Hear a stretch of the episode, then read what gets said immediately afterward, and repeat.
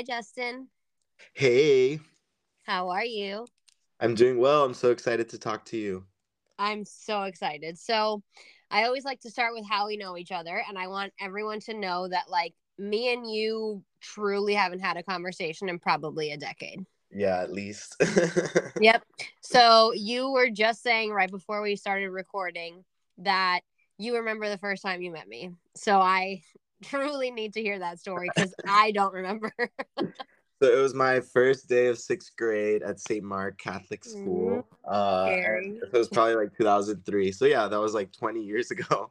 Oh Um, terrifying. and yeah, I was sitting near. It was like you, Nicole A, and then there was like Michael B and Michael S. And like I don't know, I don't remember who was dating who, but it was like a double date, like of like you all were dating each other. So I was dating Michael S. I'm going to take ownership of that because he was my first little boyfriend and I thought he was the cutest boy ever. And then Nicole was with Michael B. Okay, So cool. continue. I didn't remember that many details. I just remember that it was like this like foursome, and I was like, wow, they're like the coolest, hottest, popular kids. And uh, I was like really good at doing the do now math problem, and y'all were like, oh my gosh, what is the answer? How did you know how to do that? Um, and I was like, I want to be their friend. I want to be liked by them. Um, and I just remember specifically about you, how like yeah, you just like didn't give a fuck about like what people thought or like following the rules like just to follow the rules and like i was not at that point in my life at that time uh, but i like admired that a lot about you oh my God.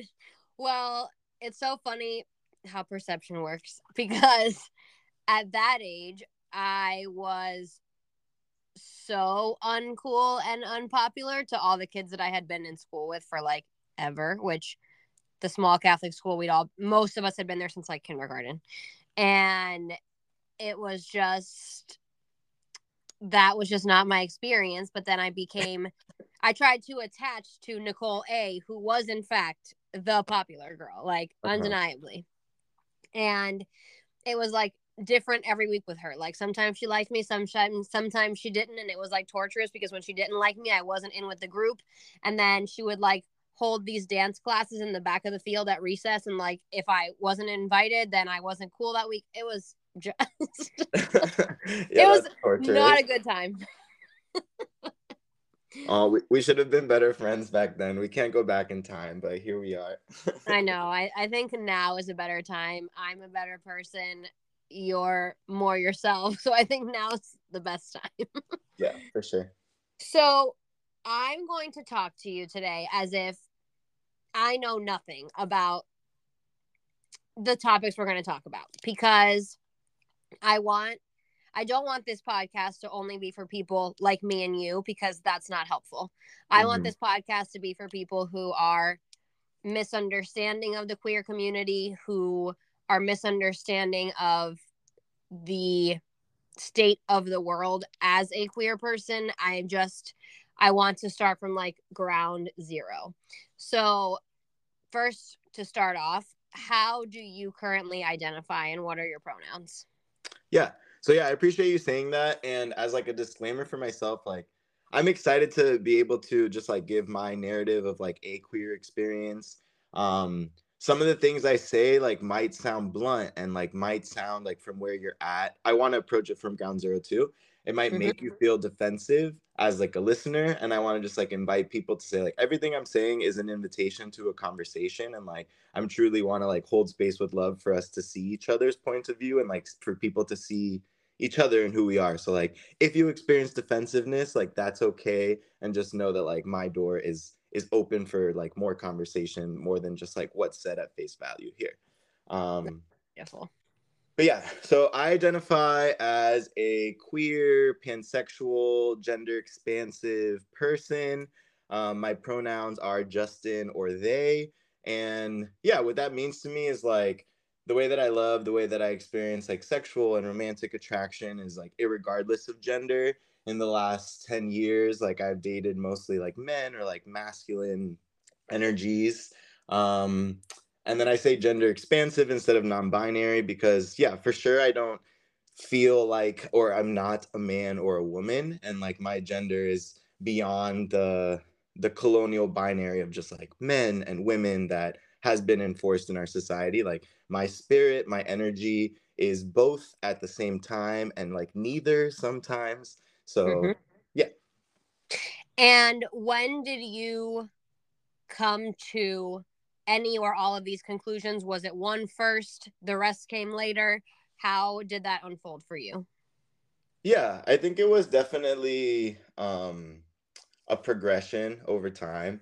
I feel like the first time I guess like I've done a lot of like self-reflection trying to go back in time and be like, did I know this all along or what? I feel like some of the first memories I have of our are like being in my in the middle of my living room, like putting a pillowcase on my legs and like pretending I was Ariel and like singing Little Mermaid, you know? and that's like what little Justin loved to do. But then I also got the like, hey, like para con ese mariconeria, like stop that gay shit, you know, from people Yep. in my family. And so like that wasn't really encouraged.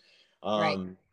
And then yeah, like now even like the obsession that I had with the red Power Ranger that I thought was like my like little boy like action hero like doing a good thing was actually like a crush that I had on this person. But like Yeah. at the time that was not like that wasn't the conscious thought that I was having. It was just like, oh, like I'm really drawn towards this like red Power Ranger. Like I don't know why. and Absolutely. so um, I had a girlfriend all throughout high school, and I was like, I feel like like kind of what I said about admiring how you didn't do things just because you were supposed to, or that was my perception. I was like, oh, like my family was like, hey, like you have to be like a good boy, and like being a good boy meant like doing these certain things, you know and Mhm. like part of that was like finding a girl to like be in love with and so like i had this great friend who was my girlfriend and that was like what i thought love was that's what i thought like sexual connection was because that was like all i knew so far and like i would stay up late watching like the challenge on mtv like seeing the shirtless guys or like i would be like watching porn and like looking at the guy more than a girl but i was like oh this is just some like side sexual thing that I'm not really gonna act upon like because I'm gonna marry this person. I'm gonna like be with women, and that was like how I processed it and like rationalized it in my mind. Um, and then yeah, after college and like just like experiencing hooking up with men for the first time, I was like, oh, okay, like this is like a more fuller picture of like what sex can like be like. And then I started to think like, oh wait, I also can have romantic relationships with men too. Like that's okay. Um, but it took a long time of like yeah, just telling myself that that was okay. Like there was a period of time where I was like, oh, other people won't be okay with this, but like now when I look back, it was really myself that wasn't okay with Mm. that. And like believed the messages that everybody around me said, whether it was like my family or like Catholic church or whatever it was, that like there was something wrong with that or that just like wasn't what I was supposed to do, you know? Yes. Um, yeah. So you said something that I want to make a point about. So the question we always hear is or the story we want to know about is did this person know when they were little? Because and I think where that question comes from is validating the person's experience and identity. Because if if you were like this when you were younger then that's you know the the thing that comforts people of okay well that must be true because they were little and they didn't know. Mhm. and some people don't have that experience. And a lot of times it's because of the environment around them that it can't even be presented as an idea Exactly. Like I didn't even know. I didn't even know it was an option. Like I didn't even think, like I didn't even realize that was something that could happen. You know. exactly and growing up hispanic growing up catholic not only in the home but then when you go to school you're in a catholic school there's not much opportunity where you could feel that and really question that as a young person because eh, like you said you were little playing mermaid and someone used a derogatory term in spanish to talk about queer people at you and you're five so Mhm.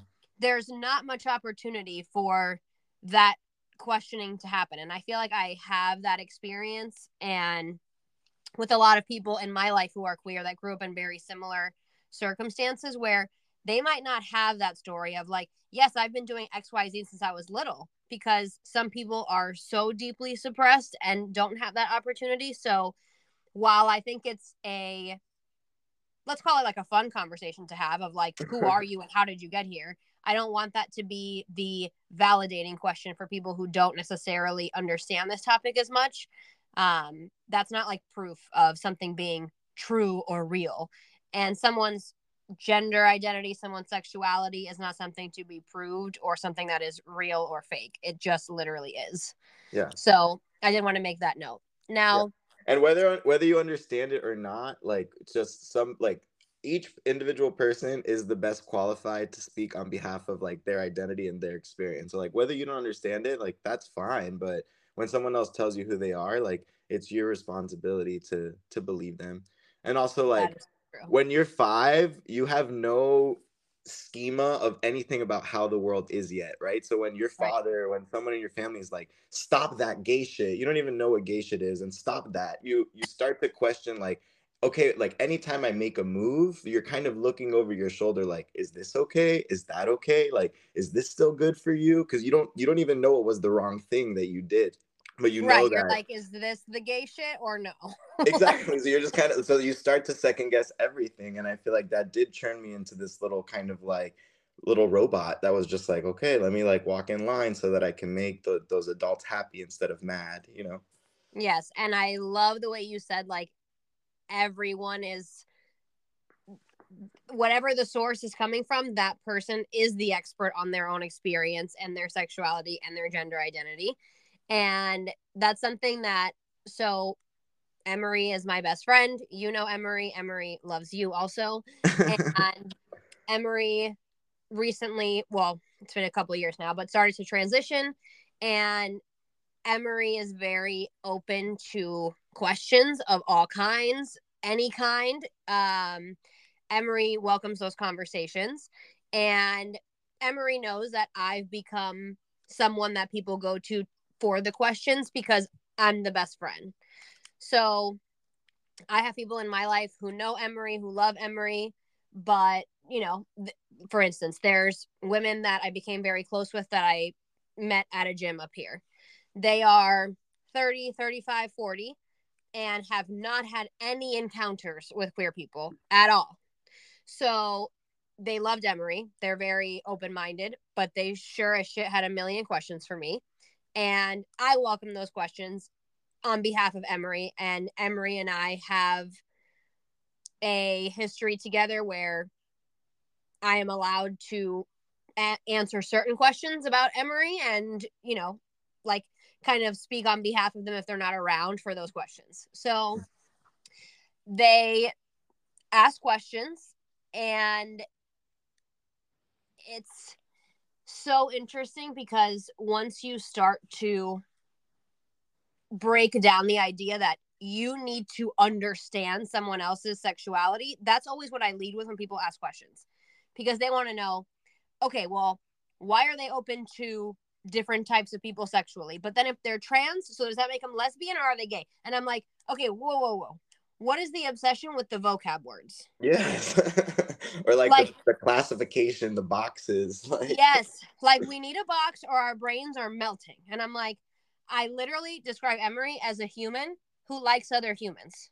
Hmm it's like everything boiled down to one sentence is exactly that. And that's actually what we all are. I don't care if you are Mhm. heterosexual. I don't care if you are you're just a human and you like another human and you're attracted to them for whatever reason. So the obsession with like vocab words it would be really beneficial if people could eventually start to let those go. Because first of all you're confusing yourself for no reason. There's really nothing to be that confused about. Hmm so yeah I, I feel like that that's like why i have so much compassion for and it's like it's hard to have compassion for people who like hate you you know? But i Yeah. still do anyway because like that's what we need. But like i didn't know at one point either like i didn't know that i had this option of different like words or genders or things or like a, a words to place what i knew i was experiencing inside of me like there was a period of time where i didn't know and as long as you're like curiosity is like with good intentions and like to seek to understand me better and believe me better then like great you know? Um and to but th- this is the problem is that everybody in society has bought into the lie of like there's these two gender boxes like man and women and then there's this one sexuality box and that's the only way that it could be. And like i think the the transphobia that you see the homophobia that you see the resistance to accept that you see comes from like people have bought into that like bs framework and like they have a hard time of letting that go. It's like wait a minute like i can step outside of that too? Like there's possibility like there's possibility for me also to like be outside of this box and like I don't know. I feel like sometimes that does scare people and they don't know what to do with it. So they're like, let me just hide them away. Like, let me hide those queer and trans people away because, like, I don't know what to make of it. I don't know.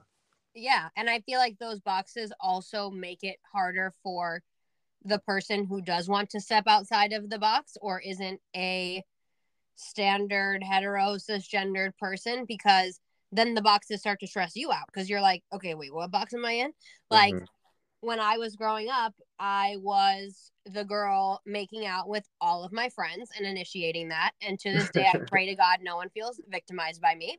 Mhm. And, but I was like, well, I like, I, I'm not gay. And that's the only other word I knew when I was 12 or 13, right? Like, we didn't have all this knowledge. So it was like, well, you're straight or you're gay. And I was like, well, no, because I am obsessed with Michael S. So I'm not gay and and I mean, sometimes could you Michael B also.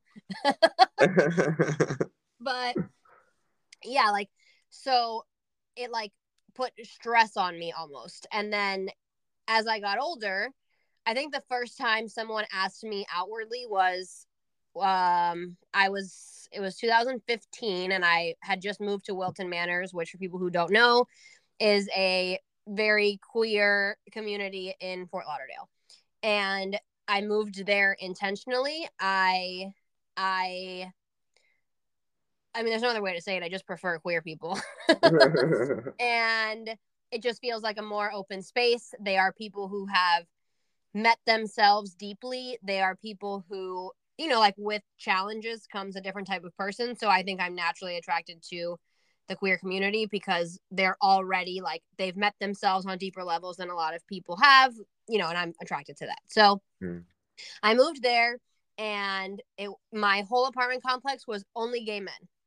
Period and they'd see me at the pool and they were all excited. They were like, "Girl, so what's up with you? You gay?" like first question, and I, it was the first time I was asked so directly, so repeatedly, Mhm. and I just started saying like, I don't have an answer for you. Like I am attracted to people, and it comes as it comes. Like it has been in the form of women, it has been in the form of men. Like I I can't with the with the labels. Like it's for what?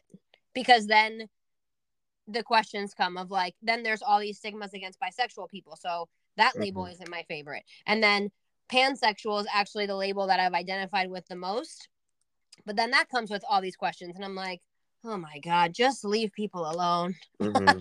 like even gay men wanted to put me in a box and i'm like sirs we're not doing that anymore Mhm. so i feel like i confused them and they mind you these are the older gays in fort lauderdale so we have to help them too sometimes yeah, being gay does not mean that you're automatically like woke. correct correct um okay so i want to rewind Mhm. when you were in this relationship in high school Mhm. did you ever question the way you were feeling or did it not feel like enough or you know anything like that or when you were in it you thought like no this is 100% normal and this makes sense for me Yeah, I thought that it was I thought it was normal. I thought it made sense for me. I didn't know what to make of the like attractions that I was also having towards men or like masculine energy, you know? Um I didn't know what to make of that, but like the relationship itself was like, oh yeah, like we're friends, like we have this like, you know, partnership, relationship. We like also hook up and have sex and make out and do stuff. Um so yeah, I thought it was normal. But going back to like what you were just saying about the boxes though, like I feel like when I started allowing myself to like experience the sexual attraction towards men, I was like, oh, that that means I'm gay then. That means I'm like a man who like like a man who likes men. So even then at that point i like turned away from like looking at like women at all and now i'm like i don't even know how like i do have these attraction that i feel i do and you know and like it's in a different way but i definitely do and, and i don't know what to make of it because i also like am putting myself in like these boxes like oh you're a boy who likes boy and i just like went away from that so Mm. yeah at the time i did feel it was normal and i think that there was like a legitimate connection that we have and like my sexuality is fluid you know um but i was just kind of like i don't know why i keep looking at these shirtless guys but i'll figure this out down the road later on Now, when you were having those feelings of like, okay, I'm looking at the shirtless guys, feels fun, don't know what it is.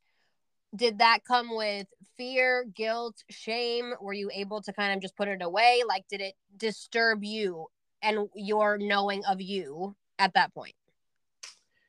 Uh yeah i definitely feel like it was it was more shame than anything else. Like i feel like it just kind of it led me to be like oh there's this part of you that you have to like keep hidden. There's this part of you that you have to like hide away that you can't let anyone see that you can only do like when you're alone or like think about when you're alone. Um it wasn't so much fear but it was like oh this is this isn't right like this is this is bad that you like you, you shouldn't tell people about this you shouldn't explore this in public Okay. And when was the first time you allowed yourself to feel those feelings and explore? Like, what is the thought process? What is, what does it look like to go from all your history, all your background, the Catholic, the Latin, your family, your parents, dating a woman for many years? Um, what is the decision? What is that moment like of, I'm going to interact with this man and I'm going to make out or grab a butt cheek or whatever the first thing was. like, Yeah. what was that moment like? Yeah. I think so when I yeah, I got Grindr when I went into college and had that for a while. So the first then- first step was I'm downloading Grindr. I don't know if that was the first that was the first step, but like once I was in college and I knew that like I kept having those feelings and I had more of a freedom to explore it, I was like, okay, yeah, like let me like I keep hearing about this Grindr thing, like let me see what it's about, let me like, you know. And then Was that yeah. kept a secret to yourself or was there anyone you were sharing this with? oh no, that was all like just to myself. Yeah. Okay. Yeah, Okay. it was all big secret to like everyone. And Okay. even yeah, like the first like sexual experience I had with the guy was like someone from Grindr. I was probably still 17 and he must have been like 40. Okay. And we like hooked up in a parking like a parking lot like in his car. And I like we like kissed a little bit and like we like oral and then I like went home and I kind of like stopped it right away and I went home. And I just remember like brushing my teeth for like hours, like being so like mm-hmm. Mm-hmm. disgusted with myself and like hiding in my room and like not wanting my mom to see me. Like nobody even knew what I did or like what happened, but I Of felt course. like, everyone knew and I felt like I don't know. Mm-hmm. I, I did feel so much like guilt and shame and I was like, oh like yeah, I was just like, wow, like why did I I do that? But the reason why I even downloaded Grindr, like agreed to meet up with him is because I was like, okay, I keep having these feelings that I wanna like explore, you know? And there also like in hindsight, there were a lot of other gross aspects about that situation that weren't just like I was hooking up with the guy, you know? I understand. Um, like there was like a weird power dynamic there too, and like I didn't know anything, but I was just like dis- I disgusted with myself, you know. Um, yes. And yeah. sexual experiences of all kinds can leave us feeling gross, and it has nothing to do with the fact of the other person's gender. It has everything to do with the energy of a situation, your emotional state. So, yes, I I completely understand. Yeah. Now, and I think there was a mixture of like also like the parts of it that I did like and that I was like experiencing for the first time, but still having like internalized some of the beliefs that that was like wrong, you know. So it's like people are like, oh look, like if people look at that as validation that there's something bad about the situation, like it's only bad because of the shame that was taught to me that was like should have never been there in the first place, you know. Yeah. Absolutely, absolutely.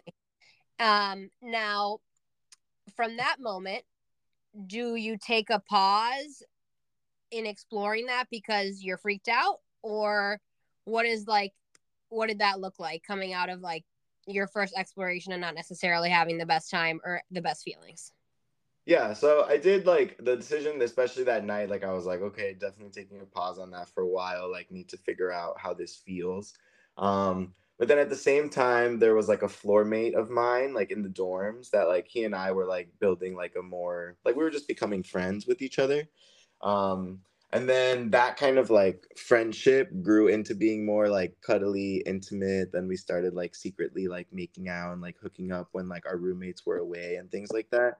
And so he was like him and then this other crush I had on like a senior boy at school were like the two like at the same time those things were happening that I was like I don't know it helped me fully see the picture of like the the feelings that I was having I was like oh like you could have like a friendship you know like you could have a relationship with someone that's a mixture of like platonic and romantic and sexual like all together like that's okay like you like this like this is somebody that when you're like naked in bed with like that feels like comfortable and calm and good and then I was Mhm. like there's other like person that you realize that you really like yeah like you have like a crush on or that you like would want to like date or you like idolize as like a partner you know um so I was like putting those two things together and like being able to like slowly practice it you know and then I think that just like helped me see in my mind like okay this is really who I am and that's okay and like I guess I'm gay like that's what I am Okay, yes. Yeah, I mean within safety uh, things will feel good. Like the first experience you had wasn't about oh, you that must be wrong or you must not be interested in men. It's like no, the the experience was not a safe one. So that could have been with anyone and it's just not good. There's you know what I'm saying like there's plenty of sexual relationships that I've had that are the standard cisgendered heterosexual dynamic, and it was not safe and it was not good. hmm yeah So that can happen in any dynamic. mhm. So And when people feel relegated to do things like in secret or in hiding, that opens up so much more room for like unsafety to happen too. correct. Yep. All right. So what did coming out look like? Who did you tell first? What was that experience for you? I've always wondered this about you from a distance because I know the family you come from. Uh-huh. they're so wonderful and loving, but they're the wonderful, loving Cuban Catholic family, and that is quite terrifying if you decide to step outside of what they view as positive or normal or acceptable. So, yeah, for sure. Yeah, I don't know. I and I'm like excited that now, at least in my family, there is like a queer like my nephews will have like a queer uncle and like it won't be like there's like a blueprint for them just in case, Yeah. like no matter what. But yeah, Yeah. like there was no real precedent for that. But um yeah, I think um yeah, I told one of my best friends first. Uh, it was like this like girl best friend that I had. We're not friends anymore. And yeah, she was the first person that I actually like told. It was like I don't know. I just I was like starting to talk to this guy that I really liked and I was like maybe we're going to date and I was like so hopeful and excited about it and I, like that made it fully real in my mind. So I was like, okay, I could tell people now. And I told her and like her initial reaction was positive, but then like a few days later when she kind of internalized it, she got super weird about it and made me feel like uncomfortable. Um so then I was kind of like, okay, well that was like a semi failed first attempt to like what do I do now? Um, and then there was like an incoming, so I was a sophomore now at UM, and there was an incoming class of freshmen. And in there, there was like a group of like theater kids, and like some of them were gay, and the rest of them were like very gay friendly. And with them, I felt the comfort and the safety to like reveal that information. And I knew that it would be like accepted without question. And so I started to tell, yeah, I just started to like over my sophomore year, I just started to tell friends like little by little. Um, I was like scared to tell my like straight boyfriends, um, not boyfriends, but like friends who are boys. I wish. Um, and even like we've all grown together in our relationship and like our understanding of this too since then. But like even then, like their initial reaction was like, oh, you know, like it's okay. We love you because you're like a regular gay person. You're not like one of those gay people. And like not regular gay yeah and i'm like at the time like also my like per like myself who didn't fully love myself at the time like was found comfort in hearing that from them you know like it was Yeah. like any any shred of acceptance that they would give me like i was good with. I was like yes okay good like fine. And i was like yeah i am not like those people like i'm still gonna try my best to like fit into like this other world you know? Mm, so yeah it was like like that just like a process little by little of like telling people seeing the reaction explaining myself reclaiming myself like backing back down and then standing back up you know Yeah. um and then the summer after that my dad is actually the first person that i told i think like he saw that i was like really depressed and really struggling with something inside of me like he saw that i wasn't happy he saw that i wasn't there because I was like holding inside. Like now I knew this thing, right? Like now I knew who I was and I really was was keeping Yeah. it from people and like so unsure of what if they would still love me afterwards. Like if they would still love me after they knew that information. And there was like one time where like I got super drunk at his house and I was like trying to like hold my face under the water in the pool and I was like fuck it, I don't care. Like so he saw that like he saw me reacting that way and he kind of invited the conversation. I was just like, "Hey, like uh, I noticed you're not really like dating anyone lately. Like, are you okay? And then, and you know, do you like any any girls right now?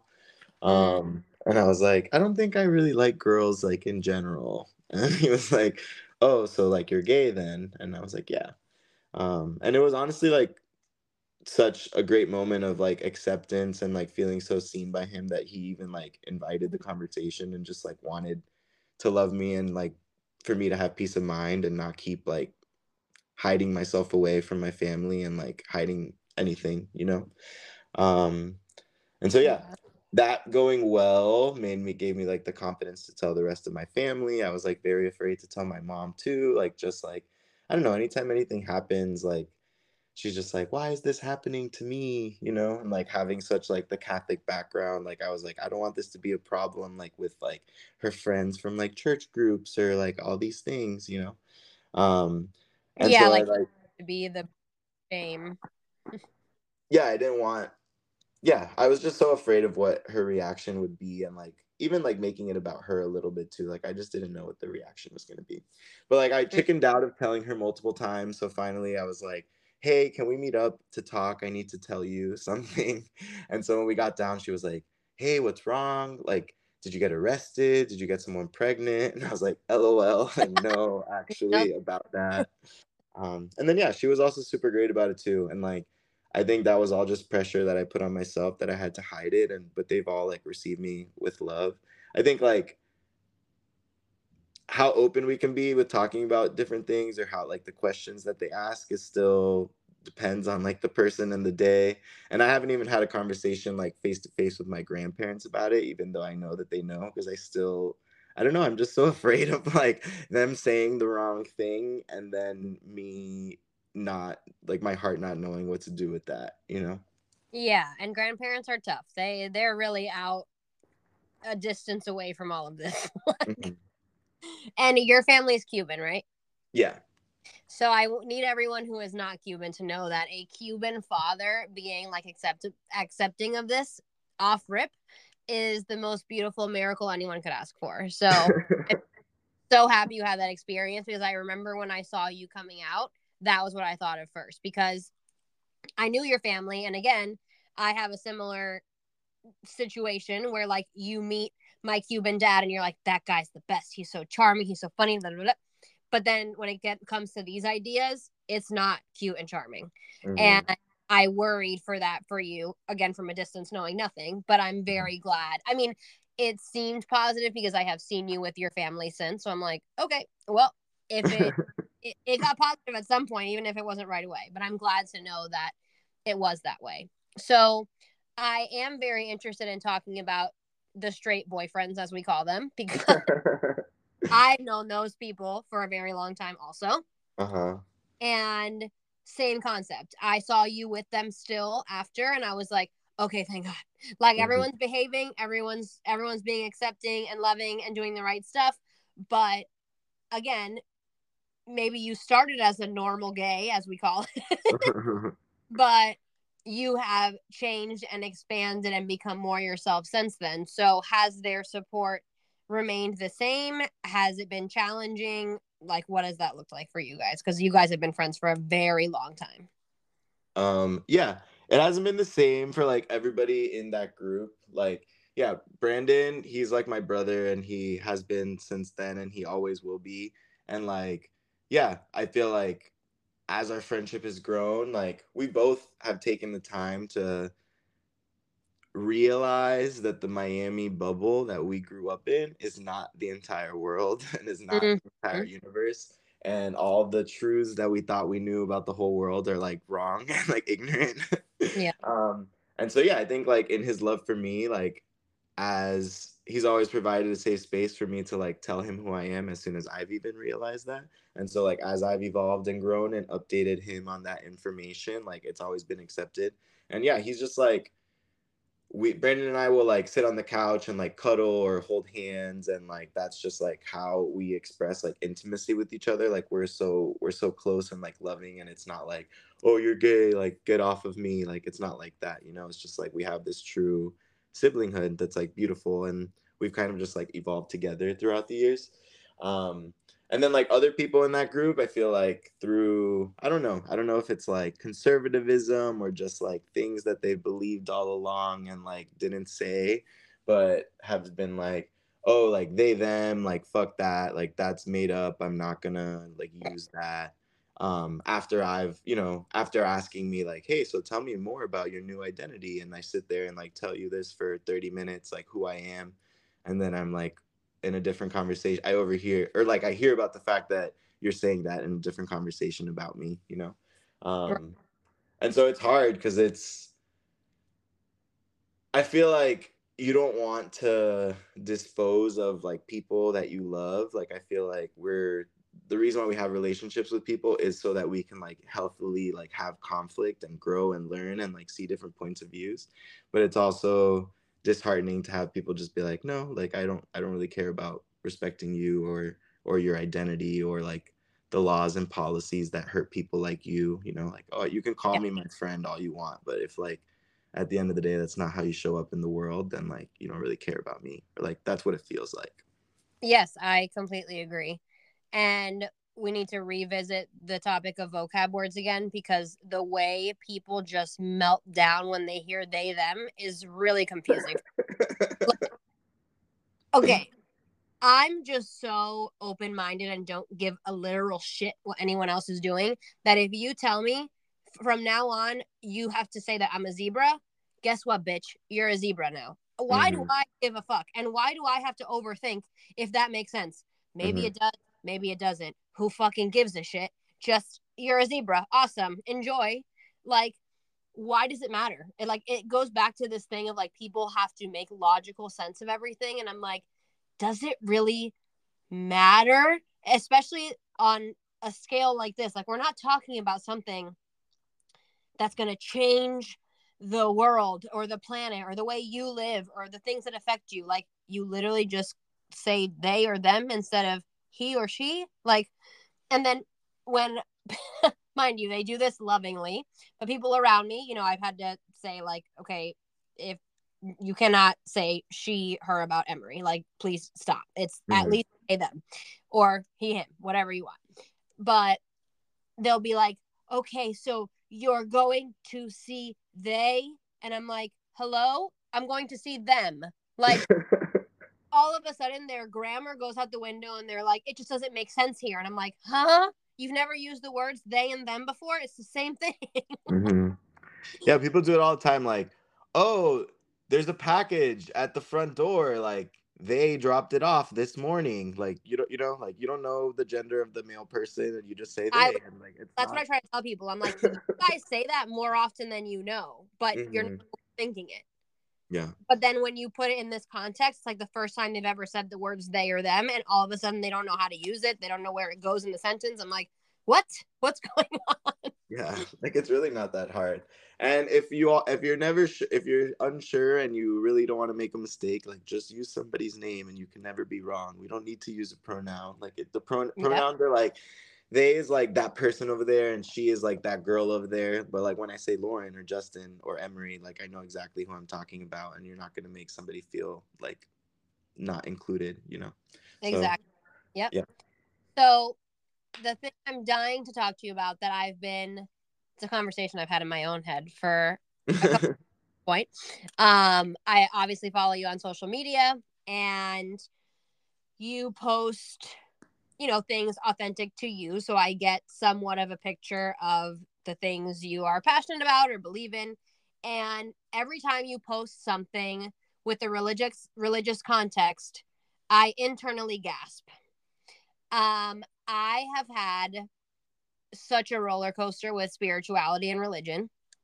And obviously, I went to Catholic school my whole life. That was that. And then when I went to college, I became violently atheist. Mhm. And then I came to realize that I personally believe that it's important to have a belief in something bigger than you, in something more meaningful. Like, I think that's good for literal mental health purposes. Mhm. Um, and I also am in partnership with someone who is more leaning towards traditional religious values and words. And I'll call myself out here. I talk shit about everyone else's issue with vocab words. My biggest vocab word block is the word God. Mhm. Like when it comes out of my mouth, I'm nauseous. I'm like, who is that? And what are we talking about? I can call it anything else. The universe, source, energy, love, light. I- I could call it anything. But if I have to say God, it's like I have to force that sound out of my throat. And I'm like, "Ugh." and my partner and his family are very much like God and Jesus oriented. And I think being in that experience has helped me a lot and has helped me to kind of see my own judgments and prejudice towards other people's beliefs because I get on a high horse about the things I believe in. But then if I don't agree with your beliefs, I'm like, ew, what are you talking about? yeah so I have come around now to really listening to people talk. And when I hear him and his family talk about their God, their Jesus, their religious views, I'm like, oh, we're all saying the exact same thing. Uh, it's just different vocab words. And that has helped me a lot, like to be less judgmental of him and his family, and to also, it, it helps me further my spirituality and like embrace that. But then I see someone like you who is so someone that this community has rejected over and over and over. And I wonder how the hell you're out here doing it. So please share. um yeah i mean so i feel like i had a very similar trajectory to you as far as like going into college and kind of like along with the acceptance of like growing up catholic meant like oh hey okay let me take even a step further back. I'm grateful for like the catholic education i had especially now because i'm seeing all these like parallels and truths that did come in christianity like the good parts before it got like tarnished by like greedy men who like wanted to use christianity for power right? Um so christian school miss court's class was in, what introduced me to the word benevolent and it was like okay god is benevolent. God wants what's best for you like at all times. And i was obsessed with that idea. Like i was a eucharistic minister in high school. I was like super into god. Like you know wasn't gonna have sex until i got married like very deep into the faith because i was like wow like if this god loves me that much then that's something that i want to like believe in and like have faith in. But then coming to terms with my identity meant like oh i have to also this i guess if i'm queer and i'm not a bad person then i guess this religion is wrong and everything about it is wrong. So like i turned away from that too.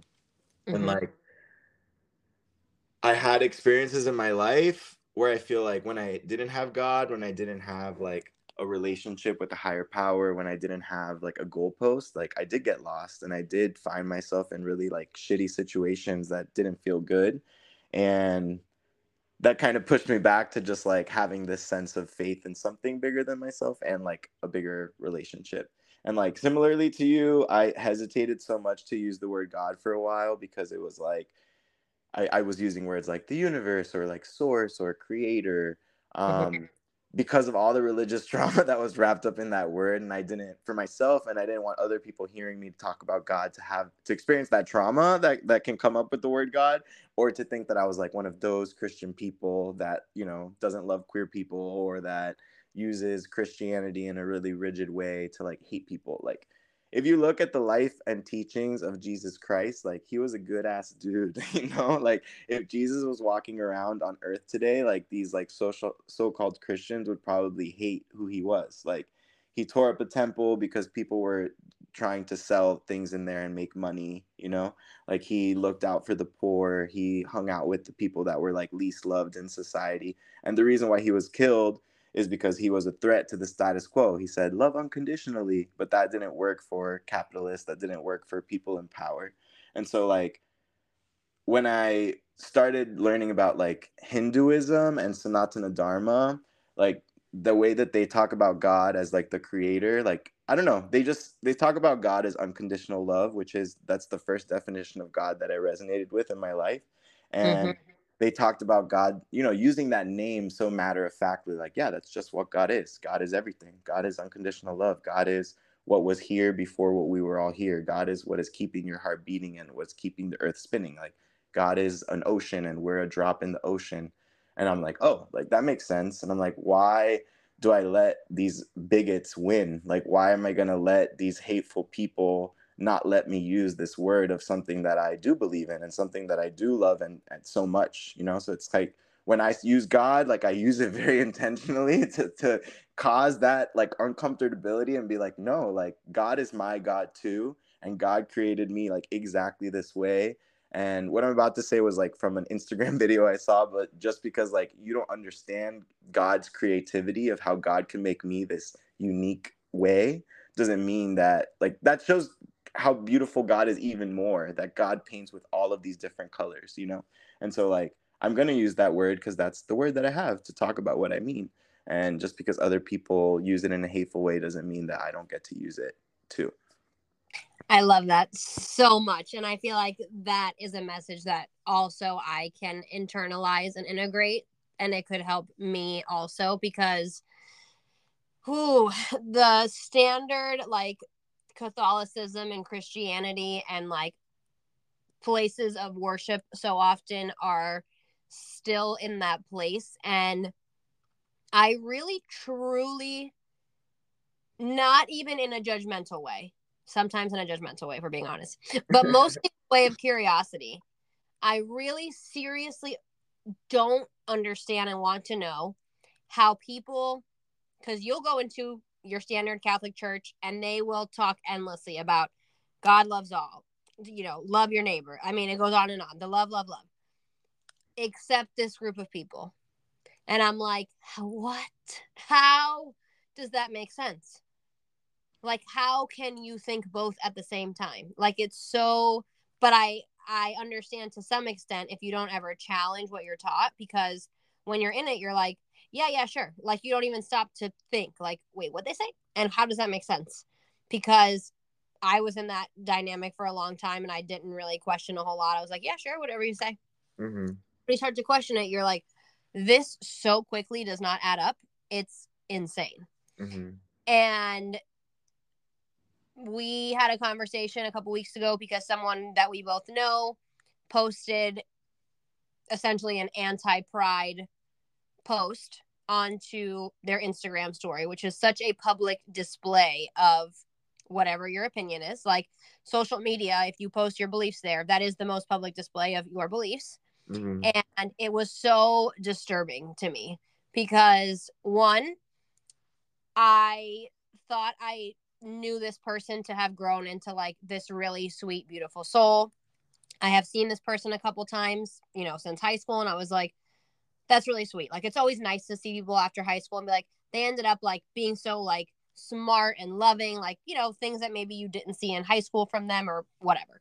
Mm-hmm. So it was so shocking for that reason. It's so shocking because this person works in mental health counseling as a therapist, and that terrifies me because I mean, pretty much with a 100% guarantee she will come across a queer person facing certain challenges, like especially you're in the field of mental health and all these things that this falls under. And I was just so beside myself because I couldn't believe that.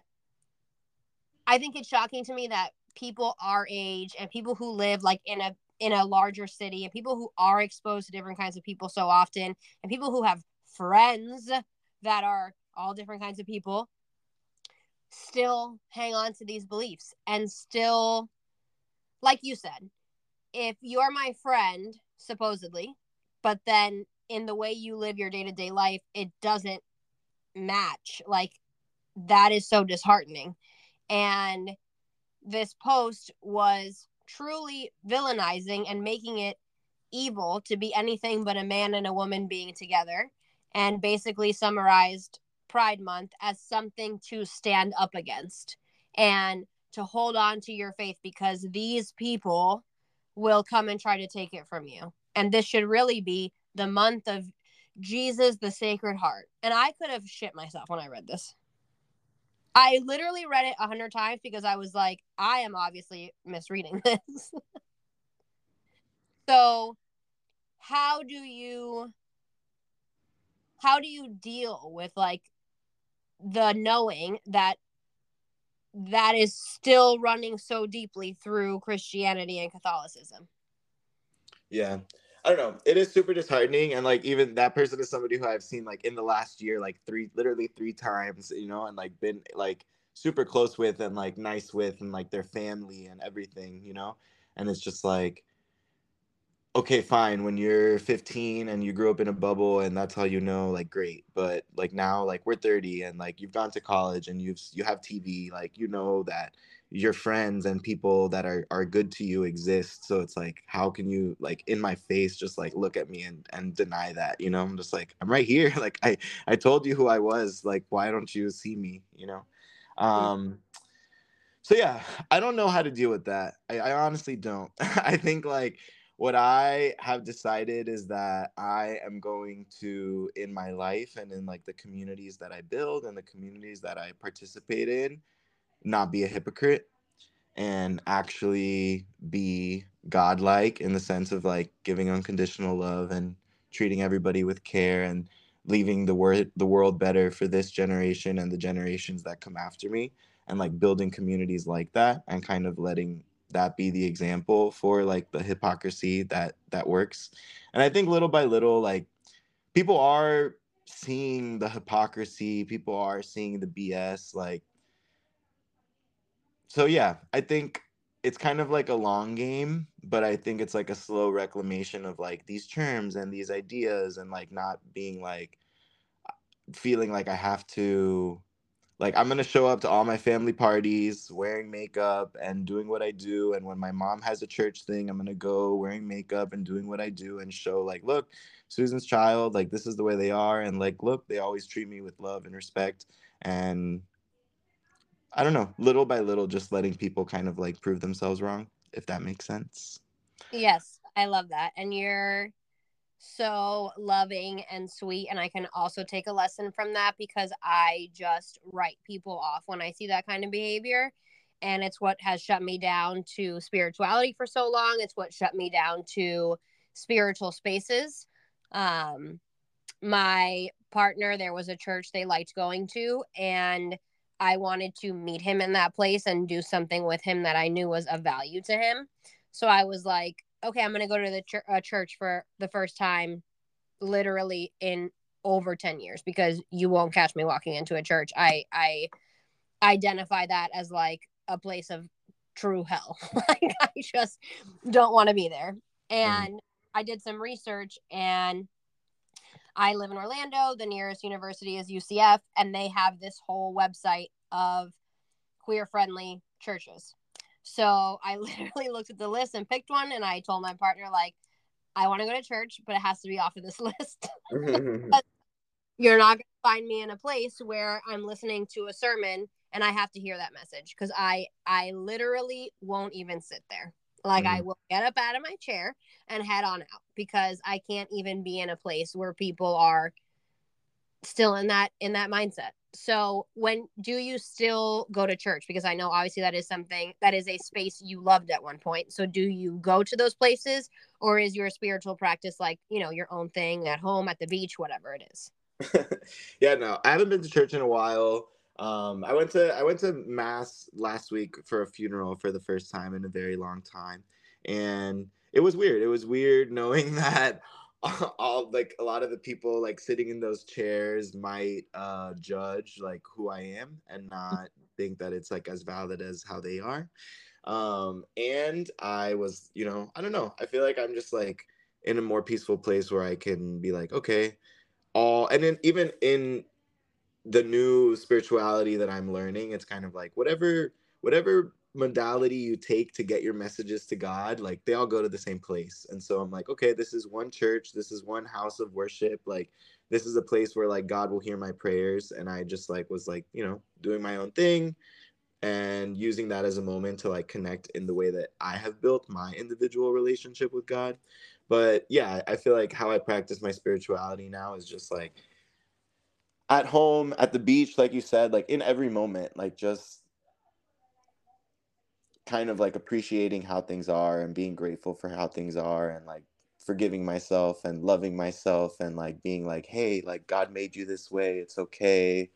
Um, yeah, it's like developing an individual relationship through like meditation, through journaling, through prayer, through like noticing these little moments that feel like coincidences but aren't coincidences. Um, Mhm. yeah. I love that. Okay, so I want to talk a little bit And about yoga also. Sorry, yoga too. Like one. I've learned so much about God your- and, and spirituality through practicing yoga and like the true roots of yoga. Yeah, embodiment I am learning is like the actual truest version of spirituality, like being in your own body. And through my own healing, I'm learning how much I've been disassociated. Um, so yes, any kind of physical practice like that is extremely powerful. Breath work, yoga, all of that good stuff. Mhm. Um, okay, so I want to talk a little bit about some of the laws in Florida. Um, it's kind of a convoluted topic. Uh, I don't want to get in the weeds about it, but I do want to know your general take, maybe the ones that you feel impacted by. Um, just anything that's important to you regarding these laws that are that we're dealing with in Florida right now. Um, yeah, there's a whole bunch of laws that are going to go into effect on July 1st, and there's like even more laws that have been going into effect. Um, so like Google that and like look at the details. So yeah, I don't want to get into the weeds either, but I think like in looking at all of them, the thing that sticks out to me the most is just the way that they create more of a police state in Florida and like it's police like the actual like the police like the police department and also like as a society policing each other. So like these there's a lot of vagueness that is like intentionally built into these laws. So, like the first one that really concerns me are the immigration laws. And so um the laws that are going to affect are going to give undocumented people pause on like okay should i go to school should i go to the hospital? Am i going to be on this list somewhere where they can like deport me or detain me because i went to seek medical help right?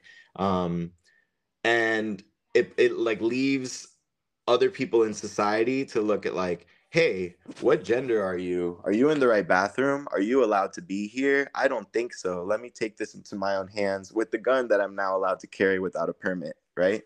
Um and so when you put all of that together it builds all of this like this distrust this like scapegoating this like policing people's bodies and like who can be where and why and what people can can can wear what people can talk about what identities exist um and it also just takes us back in time too. It's like how in k through 12 schools are we not going to mention homosexuality as if it's like not a real thing that exists in the world and then how are all the students that go to school in florida going to be prepared to go out and live in the rest of the country when their education fails them and doesn't include black people and black history and queer history and all these things you know um so like i think being in a bubble is what causes this division and like oh like I failed. I I refuse to believe this because I don't understand it personally. And what these laws will do is sh- more narrowly shape what people know is possible, right?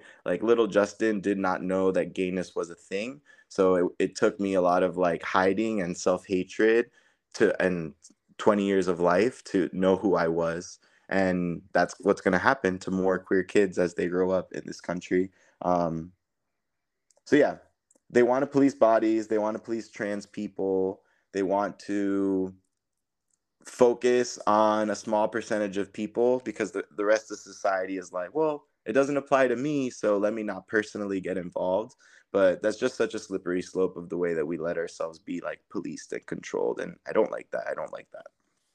Yes, and it's very specific, and very specific attack and hatred towards queer people because I want to break down some of this. So, the thing about trans people in the bathroom, when someone who is, you know, for the idea of policing what bathroom people use, when they speak, the first topic they tend to go to is sexual harassment and rape in the bathroom. That doesn't And- happen. That doesn't happen. That's never happened, by the way. That's an imaginary problem, by the way. It has literally never happened. You can do research, whatever you need to make yourself feel better. A trans person has never sexually assaulted or raped someone in a public bathroom. Furthermore, something like what was this? It was, I think, 39% of all sexual assaults and rape are committed by a random person. The rest of them are by someone the person knows, family mm-hmm. members, partners, friends, etc. So, this idea that people are out in the world raping randomly is also not based in reality. And furthermore, if we want to talk about the people who do randomly sexually assault people and rape people, it is over 90% heterosexual, cisgendered men. Mhm. So, this idea of a trans woman or man being the sexual assaulter in the bathroom is quite literally not it. And the reason that they want to use a certain bathroom is because it is uncomfortable otherwise. It's uncomfortable. It's unfair, and like I said, it just it le- it invites room for people to police each other in a way that is like so unhealthy. Like we should trust ourselves and other people to like go pick the toilet to pee in where they see best fit. You know. Right. Um, I saw, yeah, transition is not about even like passability and and anything like that. But I, I was seeing videos of, um, there were like these young cis girls at track meets who had short hair that were being like harassed by the like older men in the bleachers. These like nine, ten year old girls, uh, because being like, oh no, like they're actually a boy. They shouldn't be allowed to compete, and because like so the hysteria and the the trans laws that we were forced to talk about because they're passing and and Florida and the supermajority is like passing this shit so like we have to talk about it and but it's a scapegoat it's a distraction and then what it's leading to is like these young girls being harassed leaving their track meets crying because these old men in the in the bleachers think that they're good they ran faster because they're a boy you know? And it's like none of like none of that sizing up of people should have ever been happening in the first place. Like let's take that off of our plate and like let's worry about the shit that matters. Like the like state is flooding. Like we can't afford to live here anymore. Like th- those real things you know? Um except for like torturing kids and just like letting them and their parents decide how they want how they are you know? Exactly. Know that there are some challenging topics because we are kind of newly entering a world where we are accepting of different types of people. So there is a place for more people to be their authentic selves. So we are going to encounter things that we haven't encountered before that we have to be like, oh, shoot, what do we do here? But that should be done with some compassion and surely without any hate and without any judgment and without any like thinking have authority for somebody else. Like there's a lot of topics that are definitely they should be up for discussion. What do we do about the bathrooms? What do we do about sports? I don't know the black and white answer, but we are leading with hate and judgment and assumptions of like truly things that aren't even happening in real life. So just like open dialogue and maybe some like genuine conversation about different ideas and then a meeting of the minds of those things and input from all different kinds of people like that's how we should be getting to address these issues. Like not all of them are black and white. The sports thing confusing for me. I have 10 different opinions about at one time about what to do with trans people in sports. I see some things that could be unfair. I see some things that no one should be worrying about. Like there's a lot of complexity in these ideas and we're so unwilling to have open dialogue and to be open to different types of people's perspectives that it turns into like this where it's this very black or white thing and it's not working for anybody Mhm. Yeah, and that's like why I, I wanted to open the conversation by that disclaimer of being like, nothing I say is like final word. Like everything is an invitation to a conversation. I think, yeah, everybody is so like in their own corner uh, of of the world, of the internet, of of their bubbles that they create and the communities that you create that we don't really know like how to disagree with each other. We don't know how to have like conflict.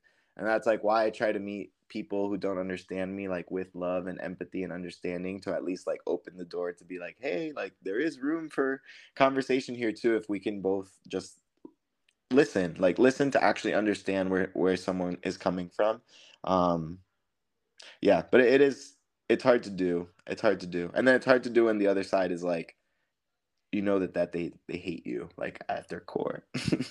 Or that's what they're saying at least. Of what naturally happens when we isolate ourselves to our own communities.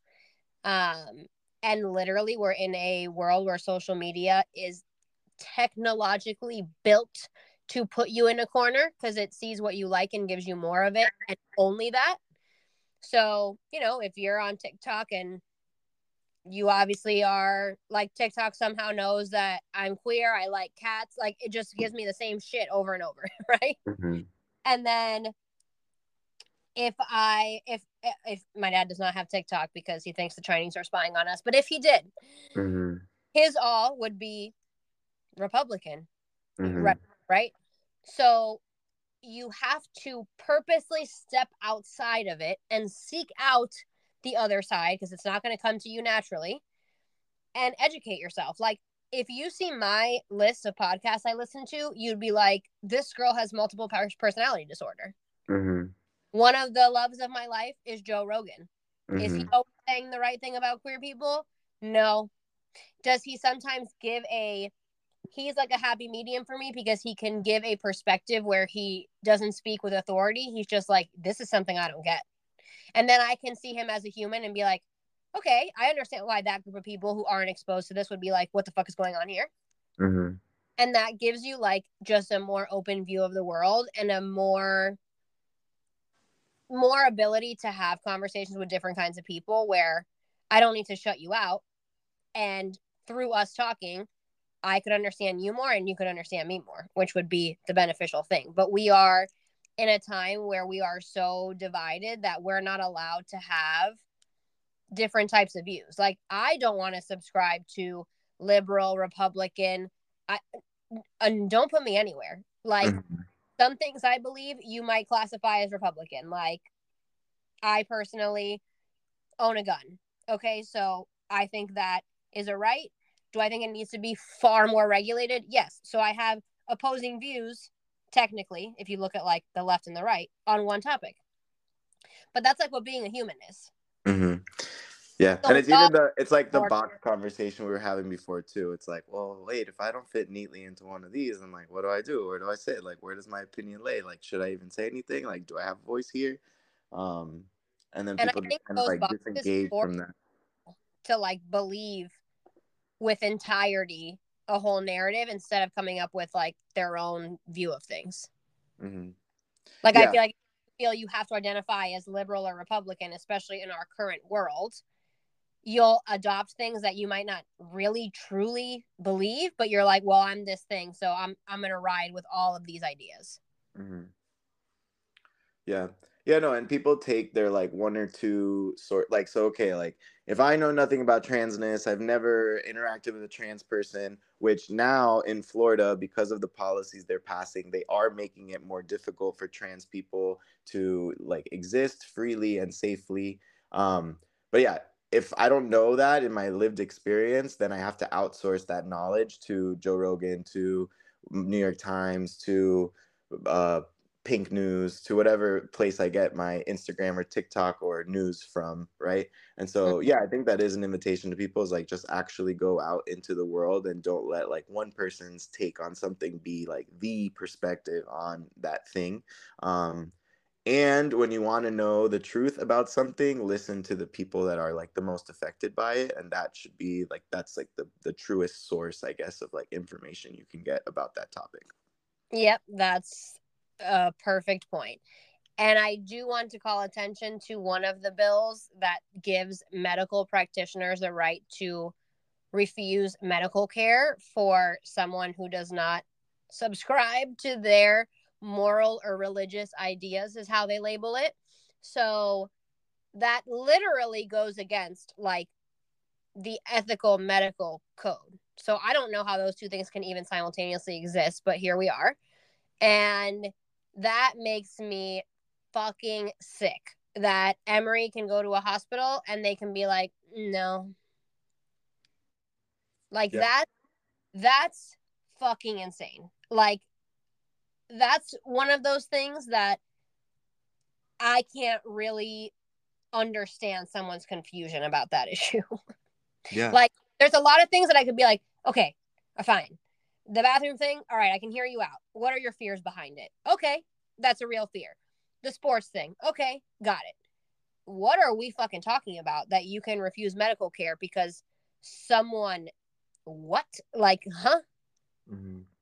You don't agree with like how they live their personal life at home that has nothing to do with like they need medical care right now from you? Yeah.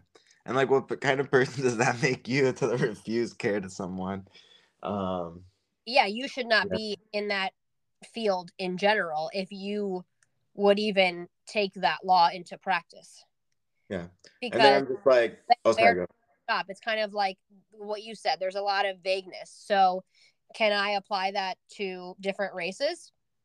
Can Mhm. I apply like well, now we're getting into fucking Looney Town.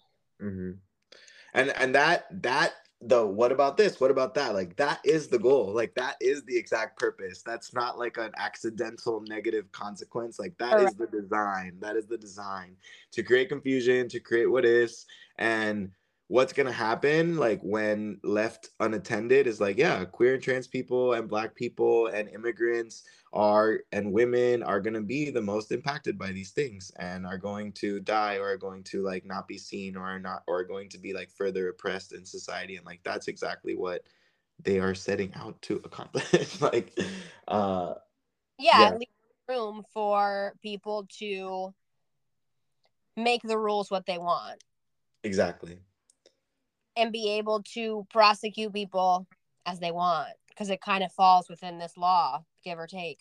hmm And yeah, I think like I don't know. I think we've given like equal platforms to a lot of those fears that you're talking about that. So like there's been recent surveys that social conservatism is like rising still. Like it used to be 31% and now it's 38% of social conservatism. So Mhm. like these laws being passed like they're working like they are stirring up like doubt within people who don't know better because of their lived experiences and like are are really buying into these things of like hmm like should is there a reason to mistrust trans people when they step into the bathroom? Like is there a misreason to uh, is there a reason to mistrust drag queens? Like is there a reason why we shouldn't let teachers like talk about gayness at school? Like it's just normalizing the fact that that's not something ridiculous, you know? Are you still in Um, the education space? say that again. Are you still in the education space? So no, I actually uh, I started. So when I moved back to Florida, I was substitute teaching for a while at the beginning of this school year. So that was like, don't say gay existed, but it was only K through three, and I was subbing in a high school. So I was like, I think this is gonna be okay for me. And I was literally just like taking attendance basically, and like that's it. But even then, without saying anything about myself, without saying anything, I would have kids come up to my desk and just sit there and be like, yeah, so like just right away, no introduction, just like, so I told my mom I was bisexual. Like she wasn't really happy about it, but you know, that is who I am. Like maybe one day she'll understand. And these kids just like right away opening up to me, right? Um, Yeah. Now with the laws that are in effect, like I could get in trouble for having that conversation. I could be criminalized by that per- person's parents for having that conversation with they, which they clearly so desperately wanted to have with the nearest adult who was a safe person to talk to. You know what I mean?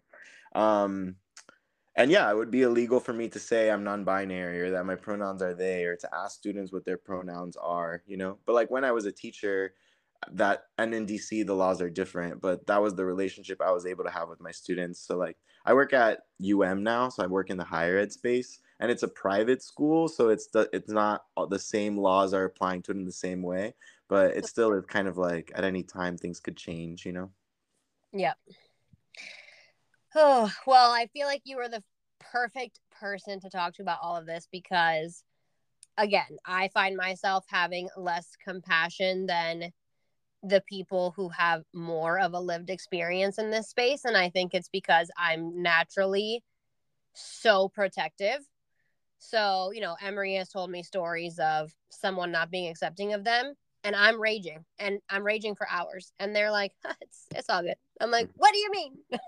so I feel like it, I hope that anyone listening to this who has not been exposed to the queer community, who feels fear, who feels uncomfortable, um, I will go as far as to validate your feelings and say that's okay. And Mm, you and I understand because we came from this background, but I also challenge people to, even if it's one podcast, one YouTube video, look up the opposite of whatever it is you believe and listen to one one hour conversation about it and just try and just see what you can get from it and even if it, the most it does is you get one little nugget where you could be like, okay, fine, I get this. That's beautiful. And I feel like you were the perfect person because you're so uh loving, sweet, like literally just through the audio of this podcast, it is so obvious like how loving and open you are and how you haven't let these experiences make you hateful of people who could potentially be hateful towards you and i feel like you're so right in saying that that kind of love to other people could be the thing that eventually fixes this but obviously it's very challenging because and actually what you're doing is like the real version of jesus and what he was teaching which is really sweet. Like you took that part of your spiritual practice and are actually living it of like being loving towards everyone even if they're not loving towards you. So i think that's really beautiful and it shows how much you've grown into yourself because i feel like when you're your true authentic self that's when you can settle into those places of giving love to people who don't understand you because you understand you so that's all that really matters Mhm. but I really appreciate you. I need to see you when I go down to South Florida and just hug your body for 10 minutes and appreciate your time. Yeah. No, big big hugs incoming. This was awesome. Yeah, I definitely think that like God made me queer for a reason so that I could have the experiences that I've had to like truly learn how to love unconditionally and like queerness has taught me that and it's taught me the possibility of like what this world could be like if we just like loved each other and did the right thing. And it's okay for us to like get mad, like it's okay to have righteous rage, like that's good. We need to do that. We need to love and act at the same time. So yeah. that we were like safe and stuff. But thank you so much. And yeah, I can't wait to hug you. All right. I love you. I'll talk to you soon. All right. Bye. Bye.